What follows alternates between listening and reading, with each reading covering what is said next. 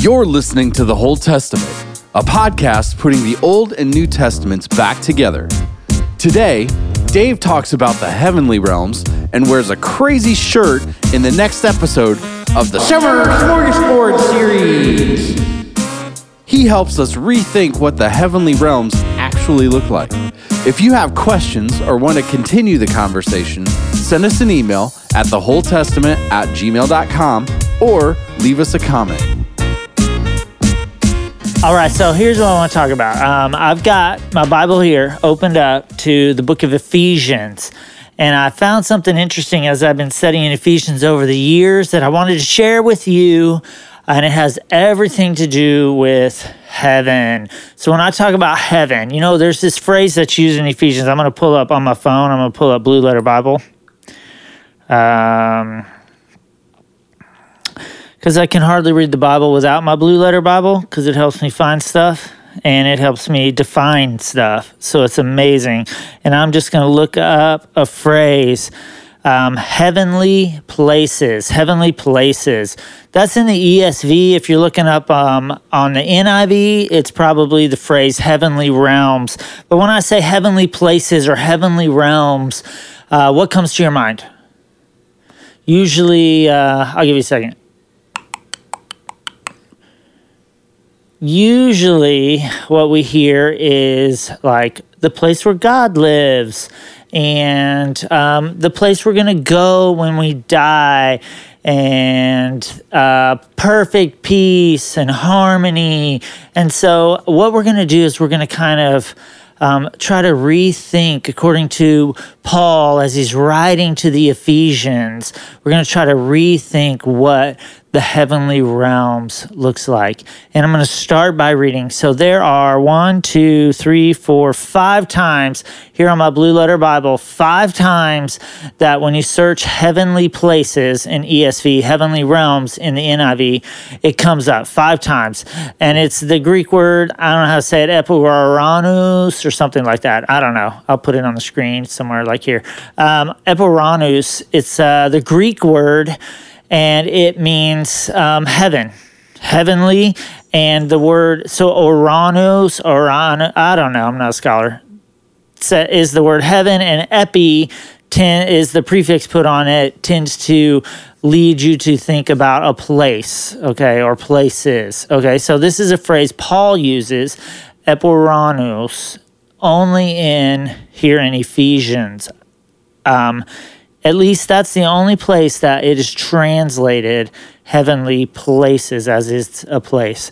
So you look it up, five verses. Think about heaven, thinking about the place where God dwells. So I'm just I'm going to read these verses. Basically, I'm just going to pull them out. It's like a snapshot. It's like this picture of the book of Ephesians that we're just taking of the whole book where we've got these this phrase that just keeps showing up over and over again and we're going to see what um, we can glean from what Paul is trying to tell the Ephesians.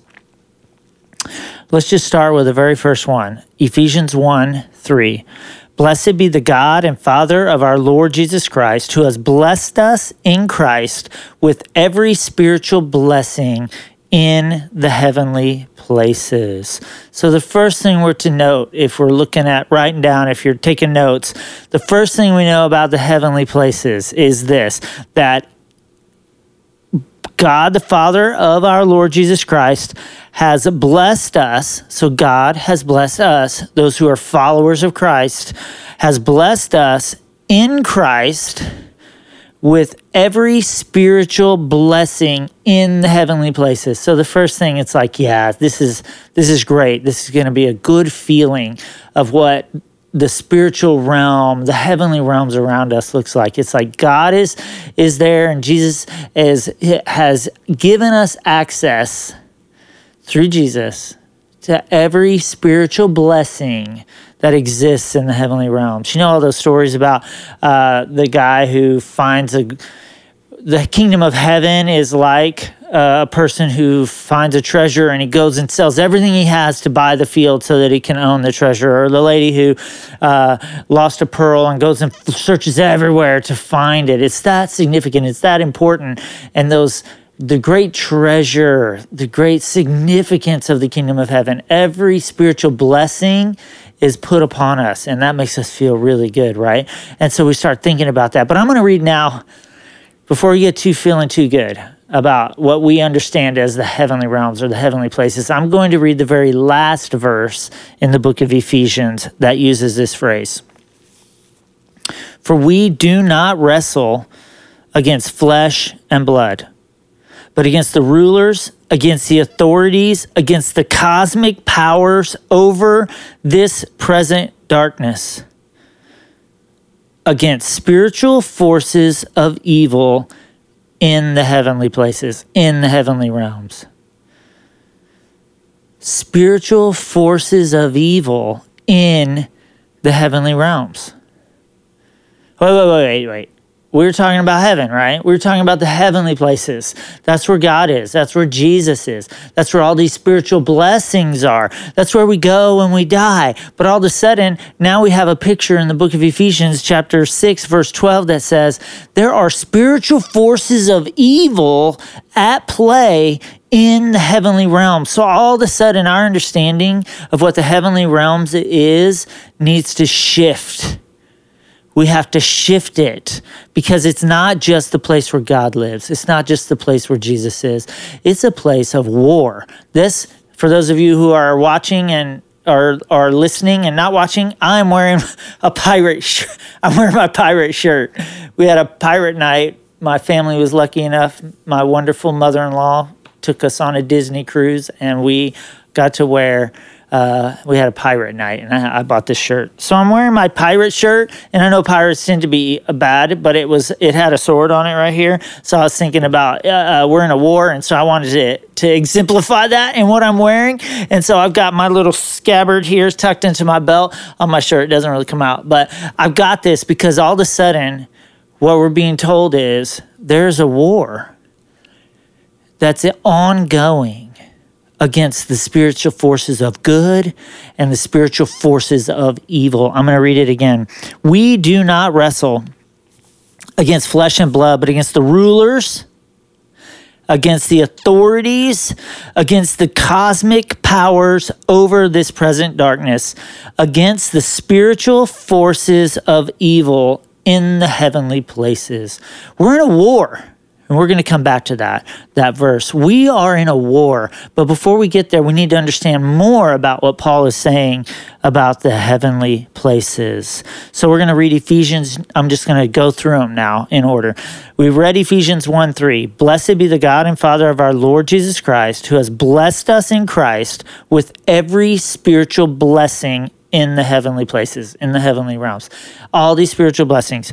Now, Ephesians 1 20 um, that he worked in Christ when he raised him from the dead and seated him at his right hand in the heavenly places. So Ephesians 1:20 tells us that it is the heavenly realms is the place where God is existing. And not only God, but when Jesus gave was willing to give up his life for us on the cross, he was raised up and seated next to God in the heavenly realms. So our picture now is all the spiritual blessings. We've got God the Father and we've got Jesus the Son who's been raised up in his willingness to be an offering and seated next to God in the heavenly places and at the same time spiritual forces of evil in the heavenly realms. The next verse and he Ephesians 2 6 and he raised us up with him and seated us with him in the heavenly places in Christ Jesus. So now you've got God, you've got Jesus, you got the spiritual forces of evil, you got every spiritual blessing, and then you've got you and me. Let me do that again. You and me. Raised up, seated with him in the heavenly realms. Look around you. You might be sitting in your car, you might be driving, you might be on an airplane, you might be in your house vacuuming the floors. Look around you. Do you see the heavenly realms? Are we aware of it? Are we aware that we've been raised up We're no longer uh, living as the Gentiles do in the futility of their minds, but now we've been awakened and we've been raised up and seated with God, with Jesus. Not now, not when we die, not later will we go to be with Him, but right now. And do we see the spiritual forces of evil at work in the world? that were around us are you aware of it ephesians 3:10 this is why so that through the church, ecclesia, ecclesia, I don't know how you say it, the community of people, the gathering of God's people, the manifold wisdom, manifold. It's like um, it comes in in one direction and goes out in multi, multifaceted. Uh, the presence of God being put out in many different ways, so that through the church, us, the the unimaginable wisdom of God moving in all different directions might now be made known to the rulers and authorities in the heavenly places. Why is God doing all the things that He's doing? Why did Jesus die on the cross? Why is He raising us up and sitting us with Him? Why are there we? Why have we been given these spiritual blessings? Because through these movements of what God is doing with us, His church, He is raising us up to make known. The point of our existence is, as followers of the Messiah, is to make known the manifold wisdom of God to the authorities and rulers in the heavenly places. Remember, spiritual forces of evil at work trying to destroy what God has created. God has said, I brought you up into this heavenly realm. Not just this, you're not just physical. It's not, not about just being physical anymore. It's about you are now a spiritual being existed, raised up into the war that is going on. And your point is through your life, the spiritual forces of evil be, would be made aware of the wisdom of God we are the wisdom of God being played out in this life. That's all of them. That's all the verses. So the point is this if we're existing and we're just moving through our life, just doing our own thing, completely unaware that we are soldiers in a war then we're missing the point. If God's church, God's people are not aware that we are fighting to make known the, the manifold wisdom of God, then we are wasting our time. We are in a battle against spiritual forces of evil in the heavenly realms. And this is the thing. This last verse says, "We do not Ephesians 6:12, we do not wrestle against flesh and blood." Your coworker is not the problem. Your wife is not the problem. Your kids are not the problem. Your marriage is not the problem. Your employment is not the problem. Your lack of money or, or too much money is not the problem. These are not the problems. We're not fighting with these things.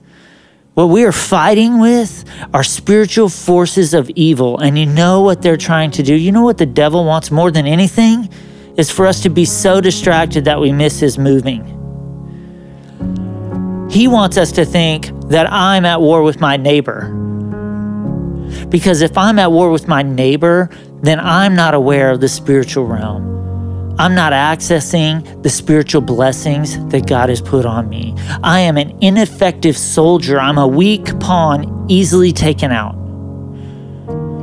But what Paul is saying, what God is saying to us is that I, I did not send my son Jesus to die so that you can live a comfortable life. I sent my son Jesus to die so that I could raise him up and he could raise you up and we can fight side by side this war against the spiritual forces of evil in this present darkness in these heavenly realms. The battle is not against flesh and blood. And so I pray right now over your life. I pray that God would open your eyes. That's what Paul starts in Ephesians. He says, I pray that you your eyes would be opened to see, to understand to know. And I pray that same thing that your eyes would be open, that you could see the wisdom and revelation of God at play in your life, that you could see the battles that you're actually fighting, where it feels like a struggle with a person, where it feels like a struggle with a job, that it that you would open, that He would open your eyes and that you would see that you're fighting spiritual forces of evil and that evil doesn't want you to be effective. And so my prayer is as I just pray over you now, Heavenly Father, I just pray that in this moment, wherever these people are, whoever is listening, in this moment, that you would open our eyes. That you would help us to see you have raised us up. Help us to see it, God. Help us to see the good and the evil in the heavenly realms at the, that's at, at war. Help us to see the truth of our struggle, the reality of what's going on in our lives, so that we can fight, God, so that we can have access to those, those spiritual blessings, so that we can overcome the enemy. So, that we can be the effective church that you've called us to, to make known your wisdom, to make known the truth that the enemy cannot win this war. I pray that you would just move, that you would overwhelm, that you would fill, that you would enlighten, that you would open our eyes to see the truth and give us strength and give us courage to fight. In your name we pray. Amen.